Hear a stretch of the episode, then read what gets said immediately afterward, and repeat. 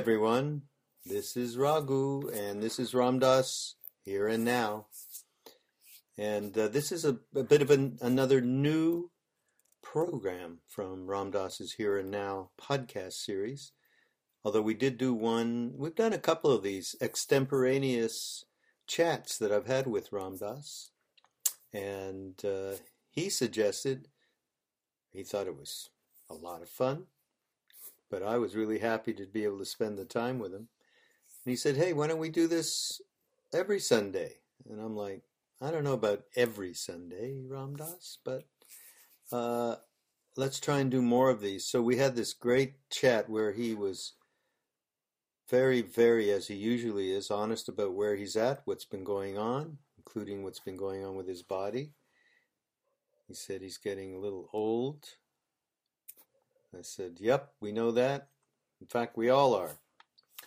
Uh, so uh, this is a, a wonderful talk, uh, chat with Ram Dass around aging and dealing with suffering and pain.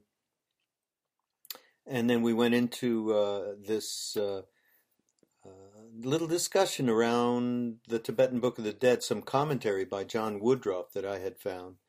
And it's pretty interesting, and Ram Dass relates his own thoughts about it and what he uh, has been uh, connecting with in terms of the eventual transition that he and all of us are going to be going through.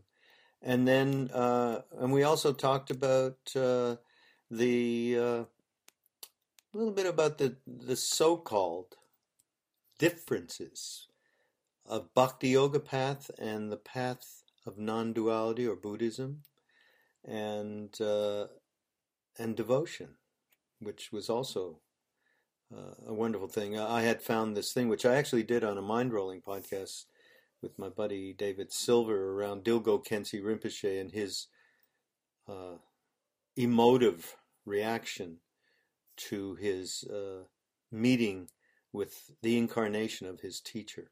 Um, so I hope you enjoy it, and uh, and we will do more of these. Uh, and by the way, please, please, please continue your support. We really appreciate it for the Be Here Now network, and of course Ramdas.org and what uh, what Ram Dass puts out there, and all of the wonderful media we have from so many years. And uh, you can go to uh, particularly Be Here Now Network because it's a new network. I mean, we're four and a half months into it, and we do need that support uh, for the network. A lot of people working on this, and of course, Jack and Kornfield and Joseph Goldstein and Sharon Salzberg and Krishna Das and Lama Surya Das and uh, myself and beautiful guest podcasts. Oh, Danny Goldberg is there, of course, doing his uh, rock and rolls, and Chris Grosso. Um, so there's a lot of rich material, and we have this amazing new um, smartphone app, Heart Mind, one word. Please go and download it. It'd be great. So continue the support uh, as as much as you can, and we appreciate all of the feedback that we get, which really helps us to develop content that we hope would will help everyone. So here's my chat with Ram Dass. Ram Dass, here and now. It's a beautiful day. Yeah. And Maharaj is present.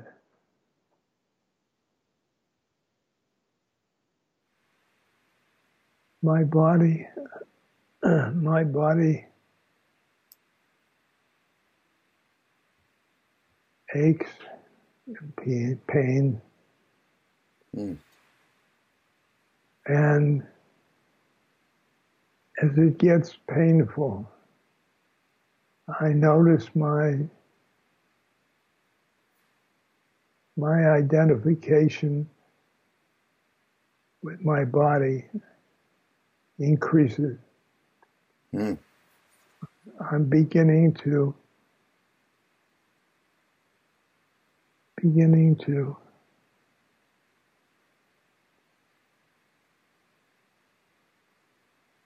I'm old.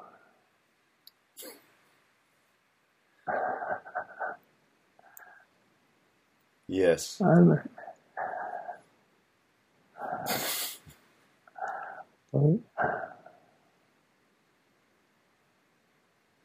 how are you dealing? Yeah. How do you how do you deal with that when you start to identify more with your body when these pain when pain comes?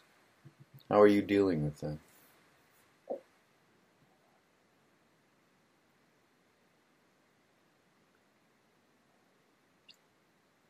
it's my mind. I witness the thoughts.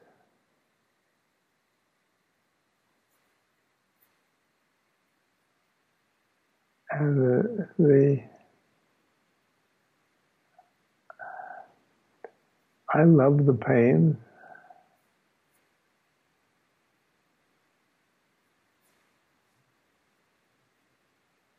And I've uh,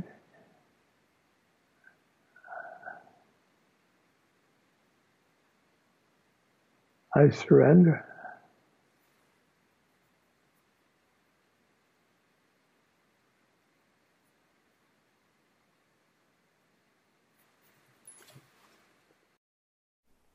And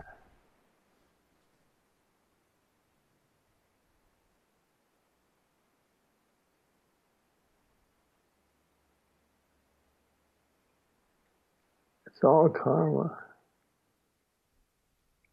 Mm. My karma.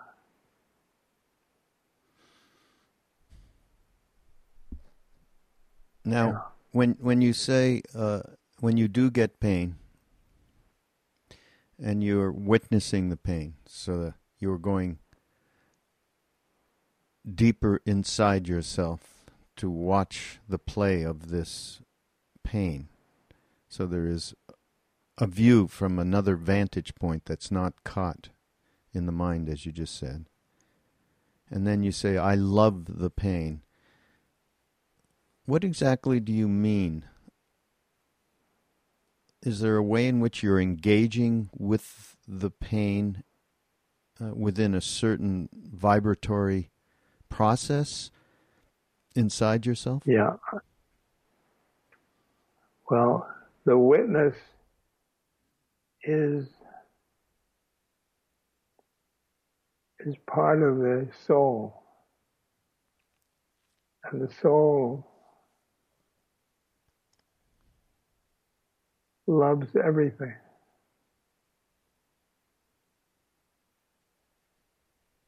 And witness, I witness the pain, but uh, the pain,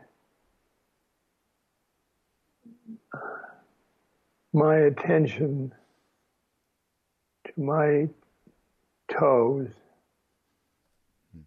uh, it just pulls back my attention, Mm. pulls back my attention, pulls back. In my urinary system, pulls back. And then I, uh, and then I almost, I'm no, have no pain. Hmm. Yeah. Mm. It- It's, it's my attention. So by entering into the witness and entering into the center of spiritual heart, soul, however which way you want to call it, that allows for the absorbing of the attention out of the source of pain, in which case your feet,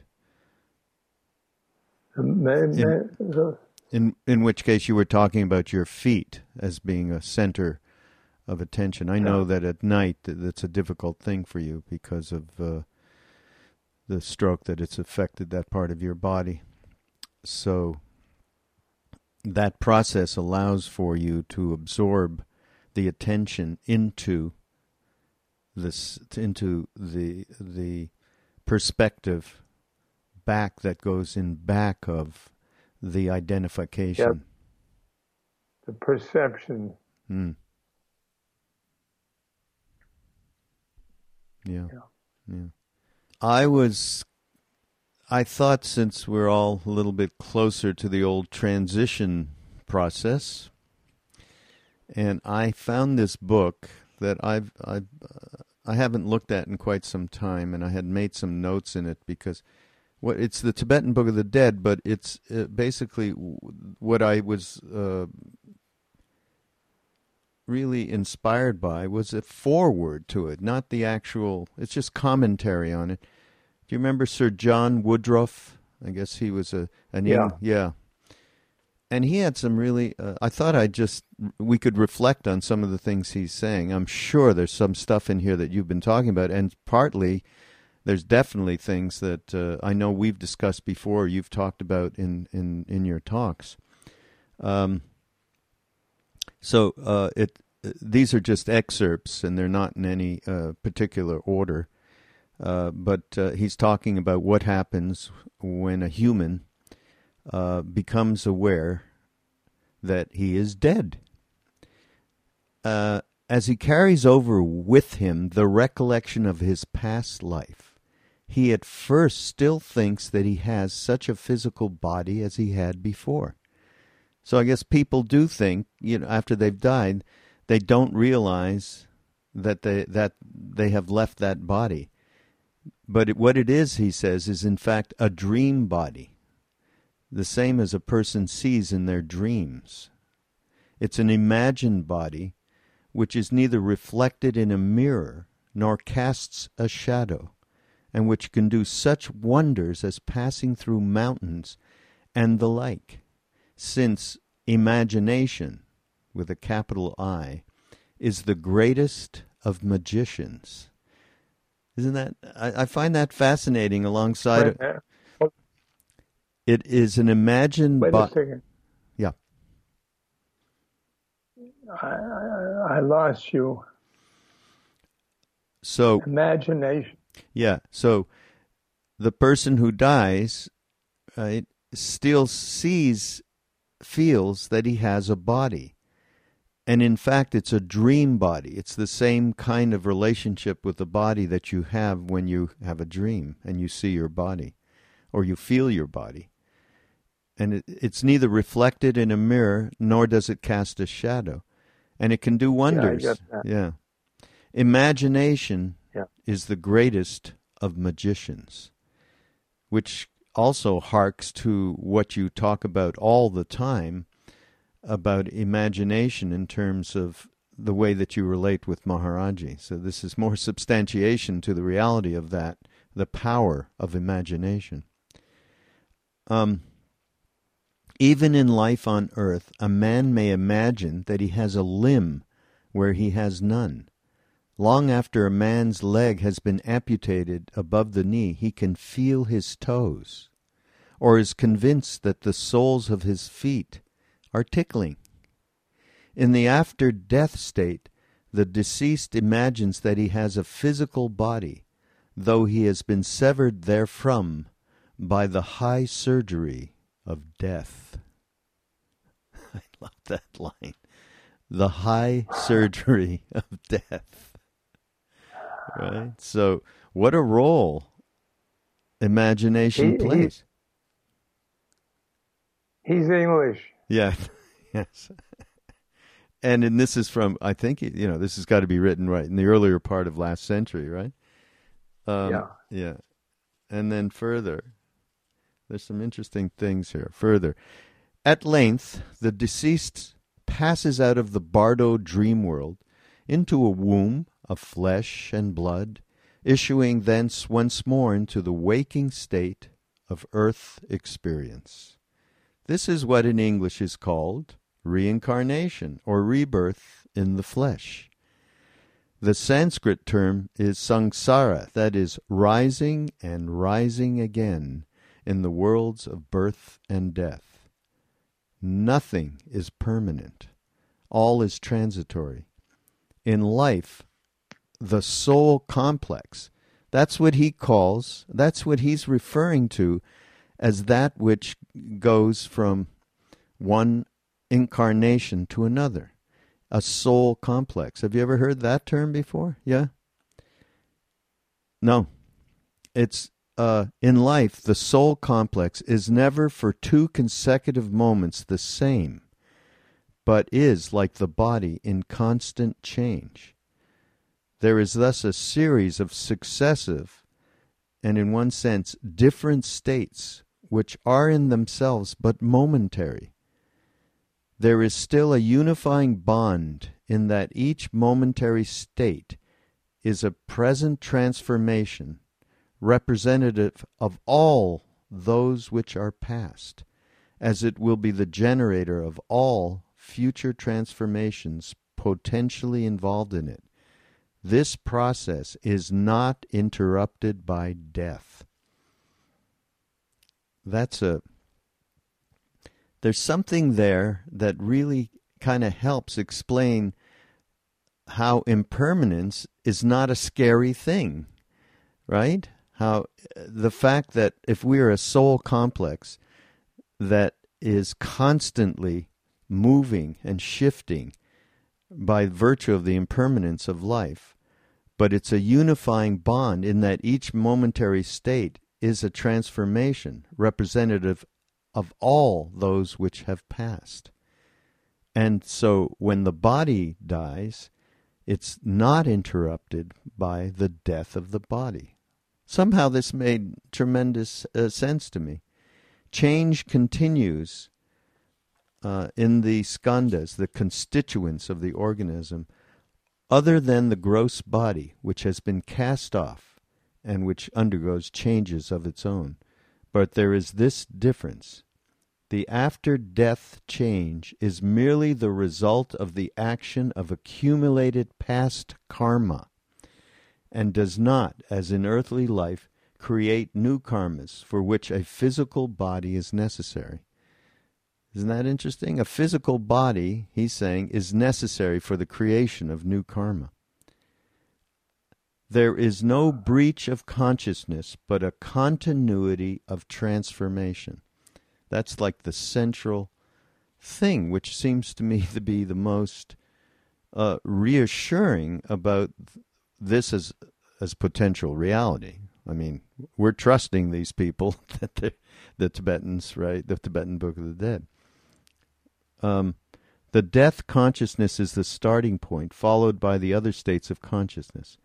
Karma at length generates a fully formed desire or mental action.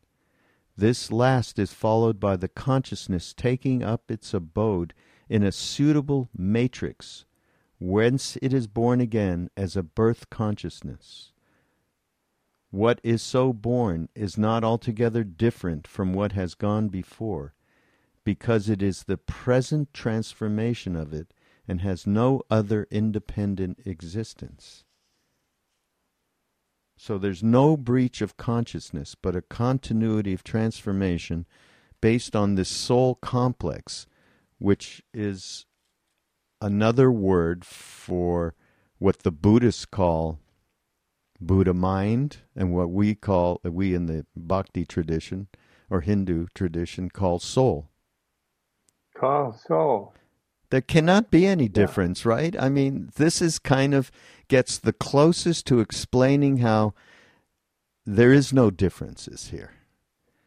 And then um, Differences from what? From the Buddhist concept of of no soul, of Buddha mind is that which is the constituent that moves into the new incarnation, into incarnation after incarnation. Soul, we're saying. So this is getting close to ex- an explanation to me of of the reality that supersedes both of the those uh, concepts. There is no breach of consciousness, a con- continuity of transformation. Anyhow, I really love that uh, that uh, explanation. Um, and then, um, if the if the uh, series of conscious states are determined by past karma, it may be asked how that liberty of choice exists, which the text assumes by its injunctions to the deceased to do this or to avoid that, right? When you they when you sit with a dying person, you you know you're repeating all kinds of different prayers. Let go, become one, do this, do that. Uh, you know, in the Tibetan Book of Living and, and Dying by Sogyal Rinpoche, of course, many people are using that uh, these days. Uh, I did it with, with my father and my mother and uh, and my friend who who died just a number of months ago. Um, no doubt. Uh, so injunctions to the deceased to do this or to avoid that. No doubt, even in one individual, there are diverse tendencies, but the question still remains: if the karma ready to ripen determines the action, then advice to the accused is useless if the soul, quote unquote, is free to choose, there is no determination by karma. Interesting. Here the answer appears to be two, oh. twofold. Yeah. Apart from what is next stated, the instructions given may, by their suggestion, call up that one of several latent tendencies which tends toward the action counseled. Further, and this is the best part of the whole deal, this system allows that one soul, by the way, he's calling it soul. He's not calling it Buddha mind, Sir John. Yeah. Uh, one soul can help another. So there are prayers for an application of merits to the deceased. Uh, just as we find in his Hinduism or in Catholicism the Requiem Mass, and in Islam the Muslim Fatiha. In this and other matters, one mind can can, it is alleged, influence another otherwise than through the ordinary sense channels, where before, whether before or after death. Wow. There is also a tendency to overlook, overlook collective karma and its effects. An individual is not only affected by his own karma, but that of the community to which he belongs. Have you ever thought about that? I mean, that made me think about uh, who who we are together and, and the way in which we interact with each other will have some influence perhaps our collective karma will have some influence on our individual karma. Does that make sense to you? Yeah. But I've been calling that the soul pod, right? Soul pod, right? The soul pod. Yeah. That's that. Yeah, exactly. Yeah. Exactly. That's why. Yeah, there's uh, there's a few things in here that reminded me of some of the things that you have said, and certainly this collective uh, karmic effect would be that soul pod. Yeah. Um, and um, and I I also I like his thing about um, the soul complex. It's it seems it makes it more um, subtle as to the reality because of the to me the reality of impermanence. I mean that's obvious. I mean we all experience that. So with that reality, there is that constant change. So it allows for whatever that thing we want to call. We want to call it a soul, that goes through incarnations. You want to call the Buddhists call a Buddha mind or clear mind or whatever. Uh, there is that constant. It, it's it's um, it's not immutable. It's mutable to change, obviously, and so that process then would lend itself to say it doesn't stop when the body leave when the body goes, and that that uh, so anyhow, I thought that that was. Uh, uh, somewhat reassuring. Are these thoughts that you've been uh, have you been working with this kind of stuff in your? You just said you're you're old, eh? yeah. Yeah. This is stuff that I'm doing with Mirabai. You're right. the That's book right. on dying. Right. Right. Yeah. Everybody. for everybody out there, Ram Dass and Mirabai Bush are working on a on a wonderful book on uh, the process. Uh, it's called um, well, it's not called anything yet. I don't think it has a title, but it's certainly around death and it's around. Uh, I love that, of course, from what I'd love is uh, what Emmanuel said to you uh, a long time back, your, your disembodied friend. Um, uh, what is it? Death is. Um, um, God, I forgot it. What does he say? Said, Death is like taking off a tight shoe. Right, right. And then he said,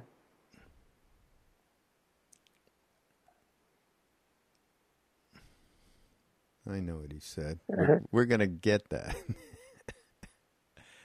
I, I know. I got it, Ram Dass. I got it. That's because I got my computer in front of me. Dying, I'm cheating. Uh, dying is absolutely safe. That's Absolutely what, safe. absolutely safe.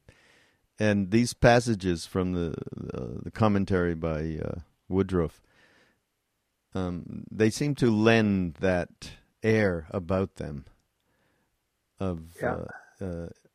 Of relaxing a little bit uh, on that. But in your day to day life, talk about that though. In your in your day to day life, I know you're dealing with um, aging and pain and uh, and so on and so forth. Um, and you're you know you're spending a good amount of time on your own, and you opened this whole conversation with uh, the fact that Maharaji's presence is there. What kind of work are you doing related to transition?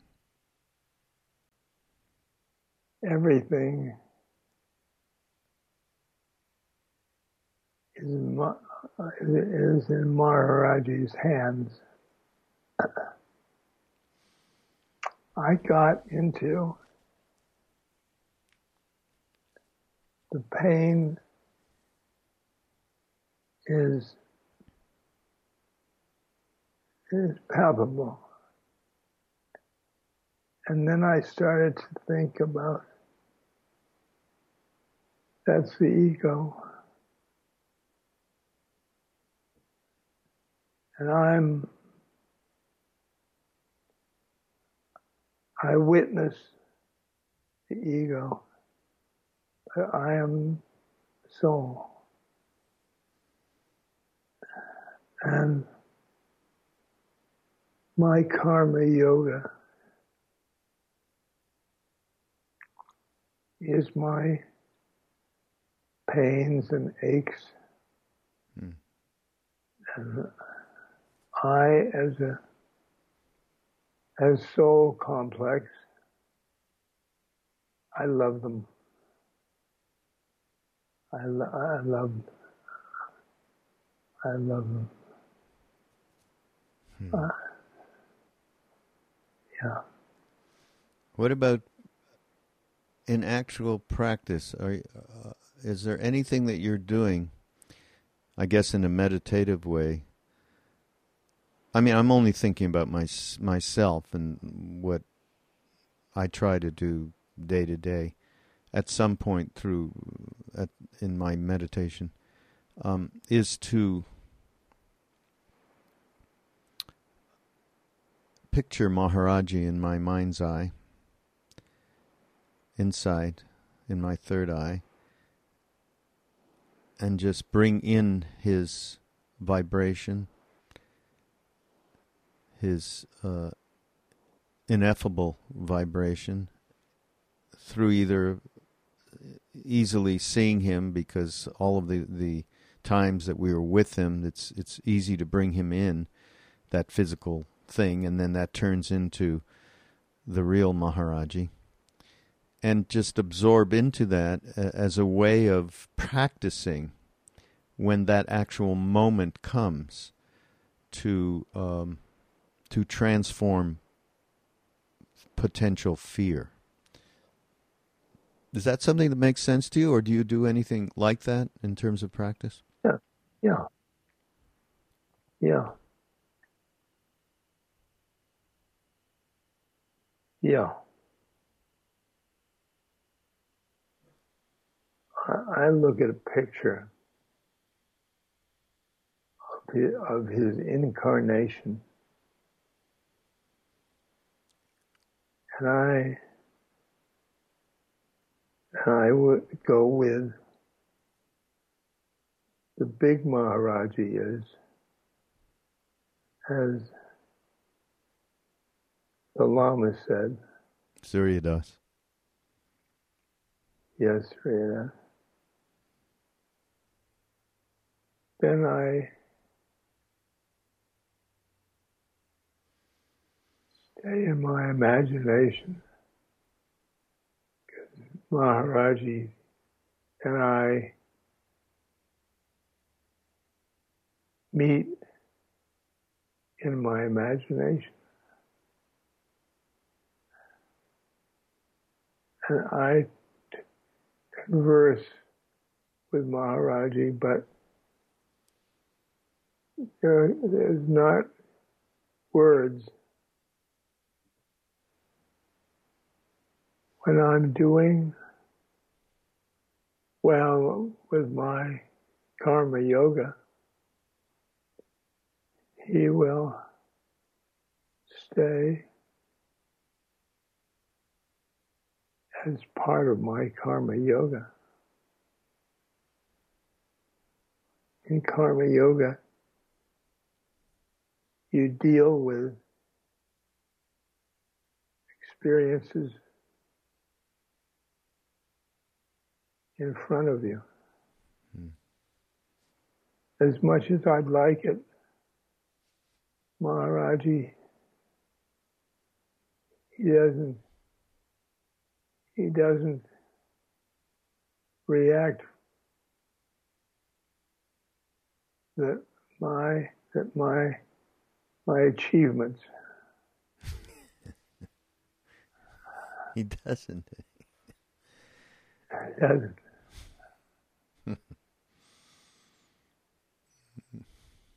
He's there, constant love. He, brings me to another plane of consciousness in which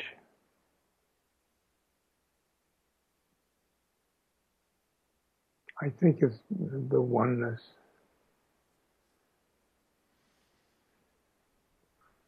It's the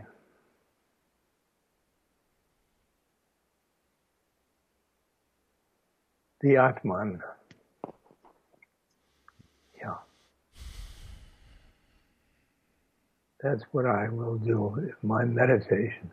Mm. Lovely. Um, I wanted to share something else with you. When I uh, last saw you, a couple of months, a few months ago in August, uh, Das and I visited you. Visited you. Something came up which uh, was about. Uh, he had been told that uh,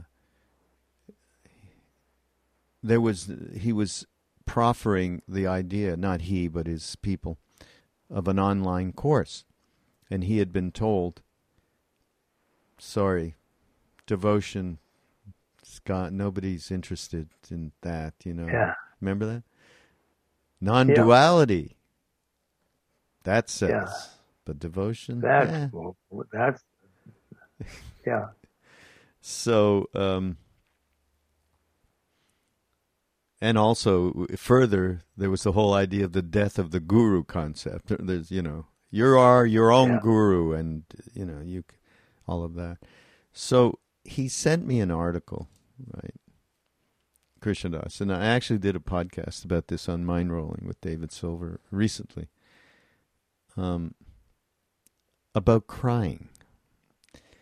Uh, time to cry or not to cry. It was written by a Tibetan uh, Rinpoche, who was close to Dilgo Khyentse Rinpoche, the great uh, Siddha of the last Yeah. century. Yeah. So he told his story. He said, in, apparently in Tibet, the, people don't cry. You're not allowed to cry, right? Because I guess it's such a harsh environment. If you you can't let yourself go there. So even his grandma and stuff, you know, no, as a kid, no, no crying, right? No, no expressing yourself that way, no moving into that kind of a thing. Now, um, what happened was, it turns out that this Rinpoche who wrote this story, and his name Dzongsar Rinpoche, uh, he was the uh, incarnation tulku of a teacher of Dilgo Khyentse Rinpoche. And so they were to the first time they were to meet, he was a young man, and he got in the car. And Dilgo Khyentse Rinpoche apparently was like six foot ten or eleven. I mean, he was a huge man, majestic, incredible man, human being. And he he got in the car with him, and because Dilgo Khyentse could absolutely feel the presence of his teacher through this reincarnation, right? They were going from one place to a, to a temple, maybe half a day's ride in a car. He cried the whole way.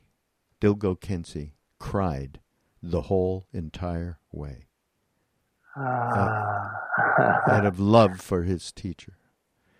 So Krishnas, of course, Yeah. is sending this this thing. The Buddhist they think that you know there's no heart, and one of the greatest, you know. So th- this was the gist of the whole thing, and um, in fact, uh, one thing I found, I, I just wanted to read you. This is so great. Somebody wrote after they read this story uh, a woman named Connie Moffat wrote, and this is just earlier this year. Uh, she wrote, "Thank you so much for this story," uh, and she was writing to the Dzongsar Rinpoche who wrote the story. Uh, it reminded me of meeting Dilgo Khyentse Rinpoche in New York in '81 or '82, not exactly sure when. It was in a small interview room, not many people at all. He let people ask questions while he was reading a text, turning the pages. He would listen and answer, but never look up, reading the text while the translator explained what he had said. At any rate, I had had trouble getting to the interview because my excitement and the high energy uh, energy of it was overstimulating, and I wasn't paying attention and took the wrong subway. So when I thought I would miss the interview, I started to cry and cry and cry. And I couldn't stop, even when I got there. So I asked him, What is this? What's this crying? And he looked up at me with a huge big smile and said, that, that is known as devotion from the bottom of your heart. Such oh boy. bliss standing in the glow of that smile. That belies, and I know, and you and I have talked, and and and you know, this is uh, our video podcast that we're going to put out there, and everybody's going to hear and watch. But uh, you know, we'll tell the truth. You and I have talked at times about Buddhism and the. Um, uh, you you've talked about people easily getting stuck. Wait a minute. Yes. Can you hear me? I, I missed. Uh, Okay. Uh, Yes. You you and I have talked about Buddhism, and you. Uh, I'm putting words in your mouth a little bit, but no, you have said uh, the preciousness and the clarity of Buddhist thought entraps people when they don't engage their heart. Am I okay? You it, it, not exact words, but you have said that, right? And we've gone back and forth and talked about the idea of people getting trapped in their minds uh, related to non-duality and and and so on, and and especially with Buddhist thought because it is so powerful, uh, and and and uh, subtle in, in its concepts and so on, and so everybody, you know, and so all the Bhakti people think the Buddhists have no heart at all, and and this is why Krishna Das sent this to me, to show. Look at this great one of the greatest beings of of the uh, in the last hundred years, Rinpoche's. Look at him, and able to completely um, show his emotion and say this thing to this to this woman. These tears are devotion from the bottom of your heart. Doesn't that belie every everything that? Sure. I just thought it was sure. so, so beautiful. I just wanted to share it with you. I love him, and uh, my God. Huh. I, there's an article on my desk on love. It's an interview with His Holiness the Dalai Lama. I I I should have read it for this interview. I think now I so meet meet Buddhists that have such a wonderful heart. Mm. Mm. They don't have a concept. They mask it with their other, other concepts. Compassion, for example. Yeah. They, they, yeah, yeah, mm, yeah, and most especially uh, the friends we have so many, don't we, from the Buddhist community that we've been close to for decades. Yep. Uh, Sharon Salzberg and Joseph Goldstein and Jack Kornfield, to name uh, but a few. Of course, your your real close friend Roshi Halifax, who's who, can be a a tough teacher. I mean, she's been a tough, tough teacher. Cookie. Yeah, she's been so for me, and yet has this tremendous love, and it's all based around that and, and caring and so on. It's it's it's pretty uh, pretty amazing. I mean, pretty fortunate, and not to mention, and we've said this many times before, Maharaji certainly opened up doors for us to take Buddhist teachings. There's no doubt about it. From Vipassana to, to the Tibetans. The epitome of it, of course, is Lama Surya Das, who has Maharaji and Khyentse Rinpoche and Karmapa as, as uh, three of his primary teachers, gurus. So, um, yeah, so uh, uh, I was really glad uh, Krishna sent me this article, and uh, I thought it was just a beautiful thing from Khyentse Rinpoche. Uh, you know, that's the reality underlying everything. I like it. I like it.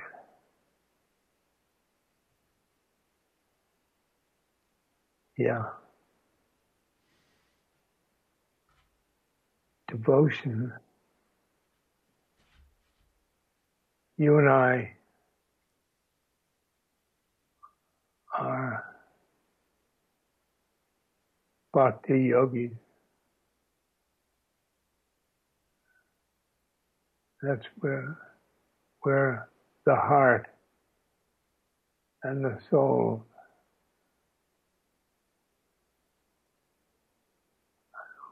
we, we hang out with them. We hang out. It all feels it's all Guru Kripa. Guru Kripa. Which means the grace of grace of the Guru. And then we sing the names of God. And malas, so on. That bows to, to oneness. The only thing is that our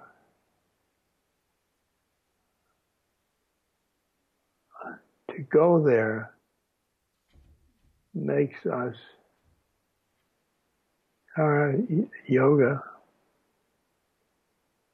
It's us and Guru. And us or God.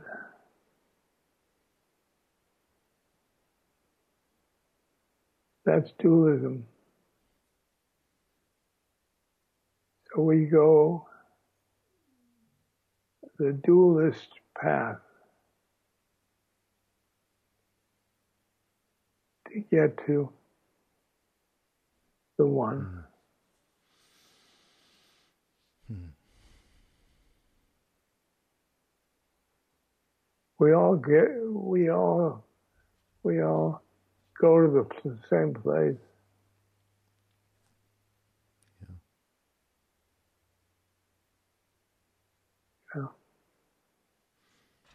As our mentor Dada used to say whenever we'd go, Dada Mukherjee, whenever we go to his house, Ram Ram. Every sentence yeah. ended with Ram Ram. Ram Ram. Ram Ram. Yeah, lovely. So nice to hang out with you.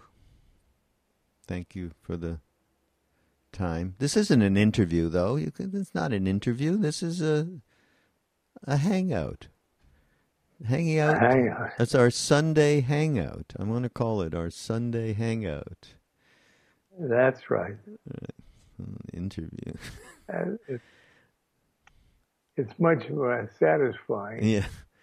I interviewed you in a long time ago when I first met you and brought you to a radio my radio station. Then I interviewed you. All that in time. Montreal. Ago. Yeah, right. Yeah. Um, but we've graduated to Hangout after all these years. Yeah, I think we have. I think we have. Yeah.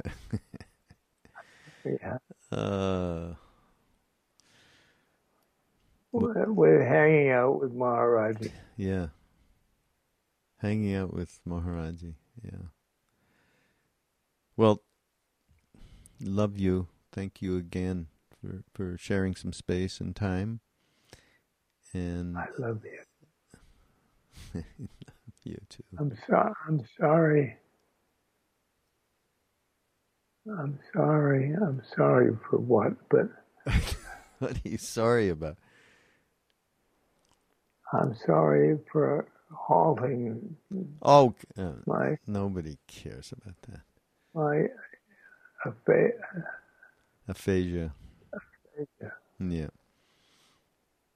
No, as you said when you first came, were able to speak after you got the stroke, and you started talking again, and even and publicly, and you said, "Boy, one thing now is this allows for space, spaciousness. Yeah. And it does. So by the end of this hangout, which is, you know, just about an hour, the space that's created by this is yeah. fierce grace. there we go. uh, okay. Raghu. Raghu, your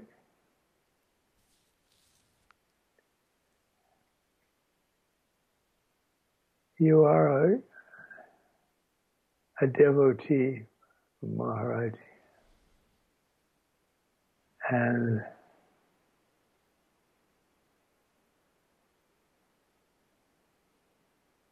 and I think I think of you as a friend. Hmm. Thank you. And I love you. And I love you. Ram Ram. Ram Ram. Ram Ram Ram Ram Ram. Till next time. This is Ram Dass here and now. This is your podcast. Our podcast that we've been doing. We're over a hundred now. So see you next time on the Be Here Now Network. Okay.